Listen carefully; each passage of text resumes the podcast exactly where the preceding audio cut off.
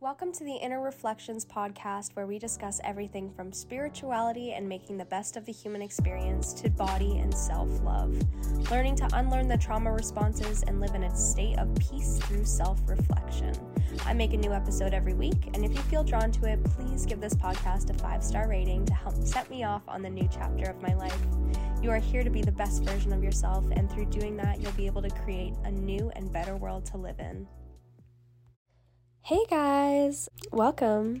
It is Friday, I think. I have like so many days off work, so I decided I'm going to just start my podcast because I've been really wanting to do that. Um, I'm drinking my Enlightenment yerba mate. Freaking love yerbas, they're so good. My work has like a whole fridge of them that I just constantly drink from. They have so much caffeine in it though, so try to limit myself, but Anyways, lately, these past few days, I've been having some really critical thoughts about myself. And growing up, living in a critical mindset, it is very triggering to come back, if that makes any sense. I'd have, I usually have some pretty decent days with my body. It's just kind of like, yeah, it is what it is. But then other times it becomes an issue and it becomes oh, I don't like the way that I look right now.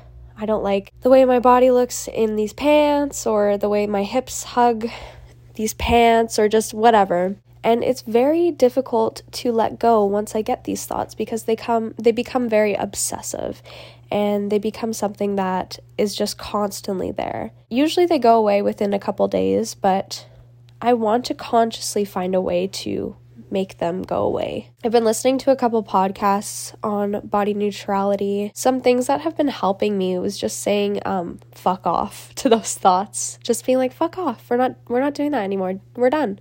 But sometimes they still seep through. My best friend comes over every single day after work.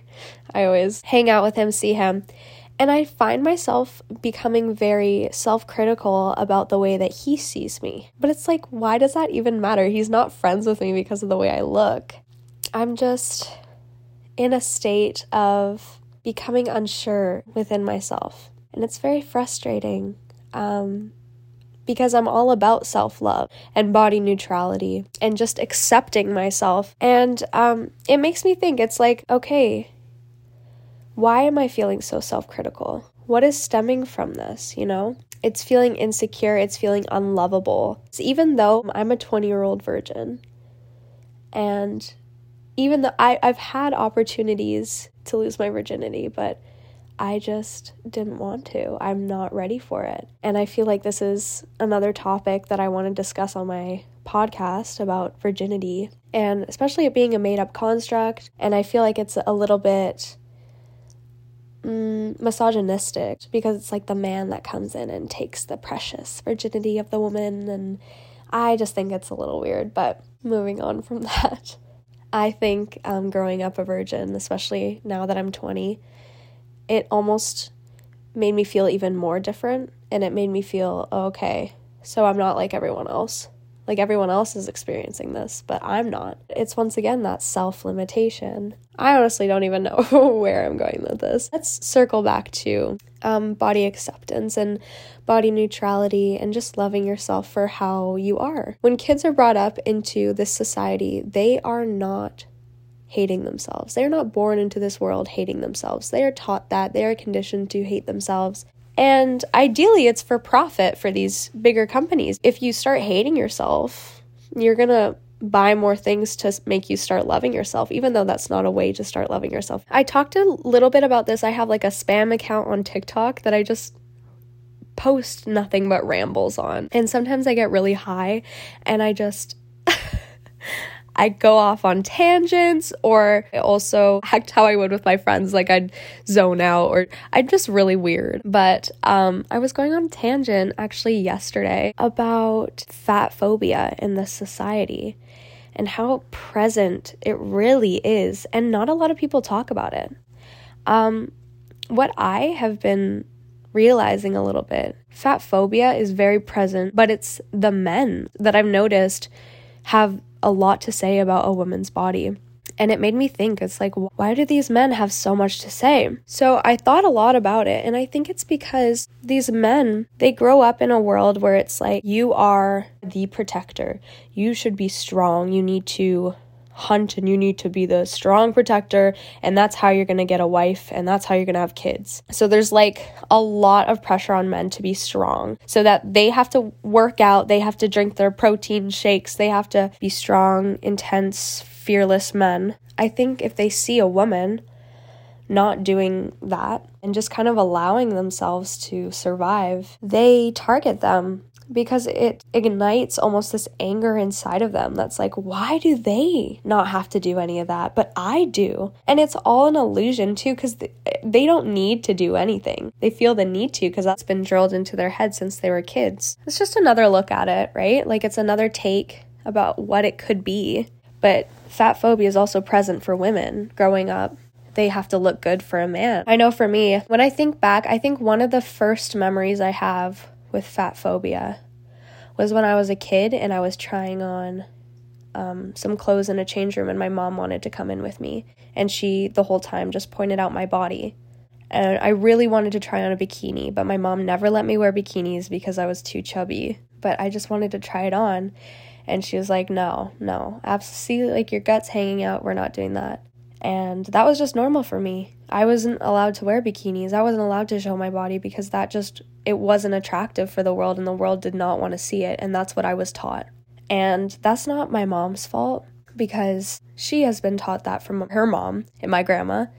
And I still see that when I see my granny come over. I notice the way that my mom is almost tiptoeing around her when it comes to food because she's worried about what she's going to say. And I know my granny feels that way because of her mom and her mom and her mom and her and it just goes and that's when the generational cycles kick in and you see the generational trauma that's taken place and you realize like it's either going to continue or it's going to end with you. And it is not an easy job at all to take on. It takes a lot of work.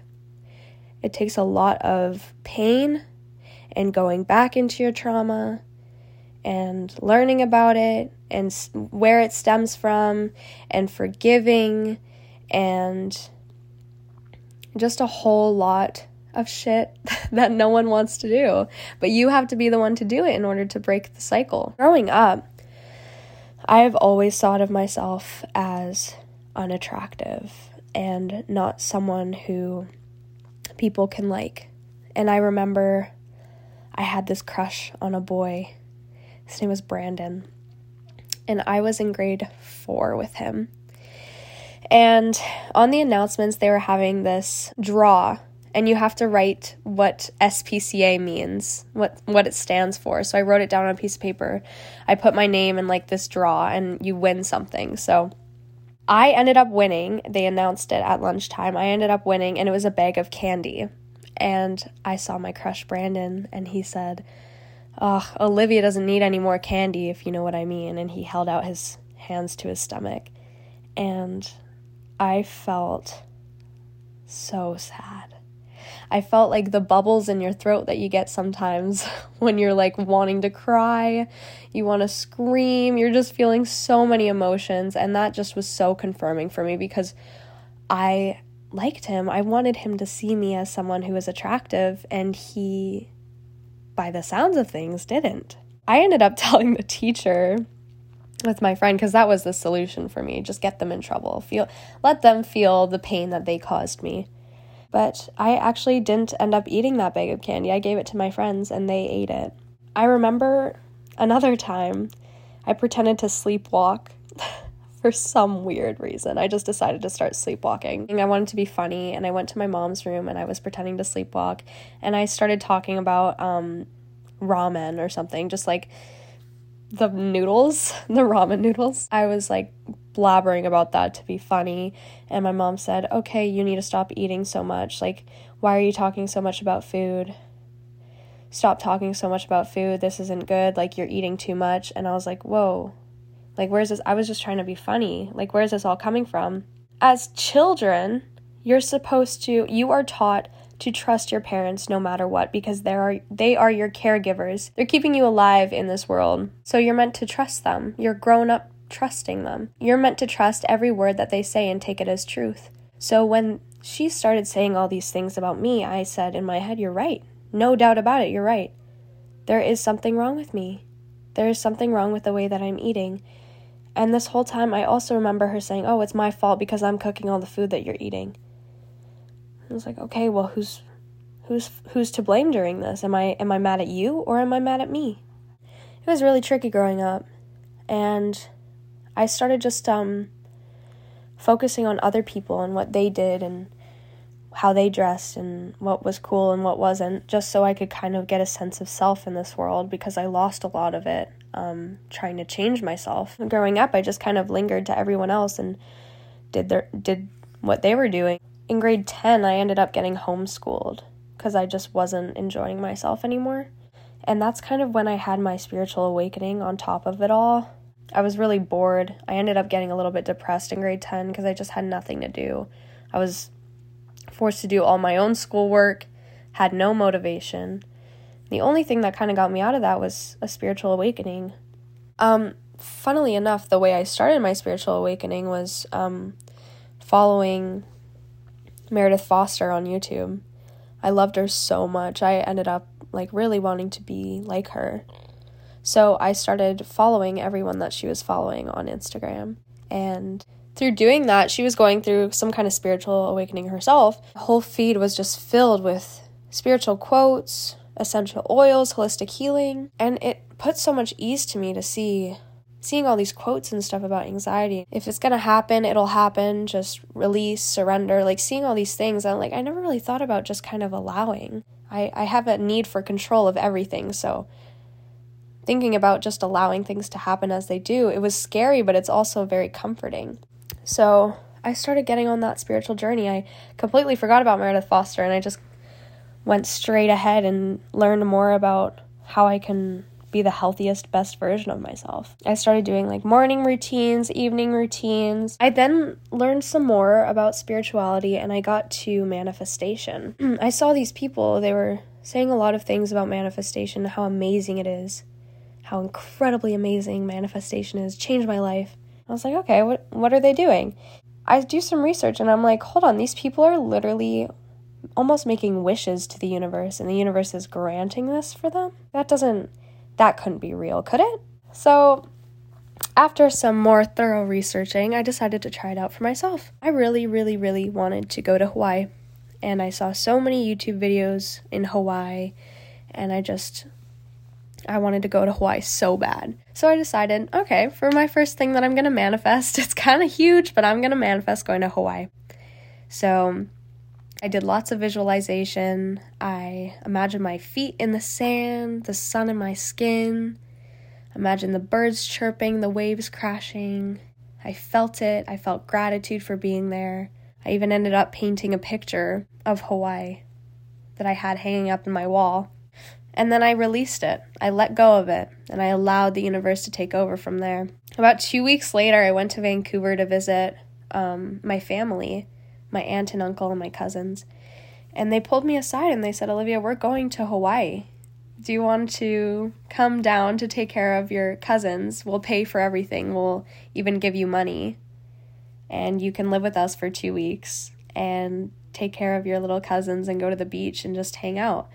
And I was like, wait, what? My manifestation came true.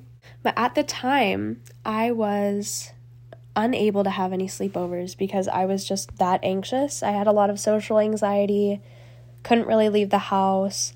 It was a risk and a half for me to say yes, but I did. Through doing that, I had lots of anxiety attacks. Even on the plane, I fully was paralyzed. I was so anxious. I couldn't move. I needed the flight attendant to like come help me. And I was all alone during this as well. But I went there, I got there, and I I couldn't believe it. I we had this personal little lagoon that was just like the picture that I painted. Like to the T, the palm trees, the sunset, everything was perfect. And I was like, "Oh my god, this is real. This shit is so real. It's so legit." And I think that was my confirmation from the universe. It told me that this works, just not in the way that you think it does. Because no matter what, your manifestations will come and make it look like just pure coincidence, if that makes sense. It will never be that magical thing that you're expecting. It's always so sly and secretive that you have your manifestation. And it's like, oh shit, no, that I did manifest that. So I hope you guys kind of enjoyed this episode. It's more of a little bit of a ramble, but you got to know a little bit about me and my spiritual journey and my stance with body neutrality. And I definitely want to make more podcasts about all those topics as well. Um, if you guys have any suggestions for future podcast episodes, please feel free to reach out to me on Instagram. My Instagram is at Livamazz with two Z's, so it's L I V A M A Z Z. Feel free to reach out to me for some new episode topics or any questions you may have. Thank you so much for tuning in today, and I will hopefully hear you again in my next podcast episode.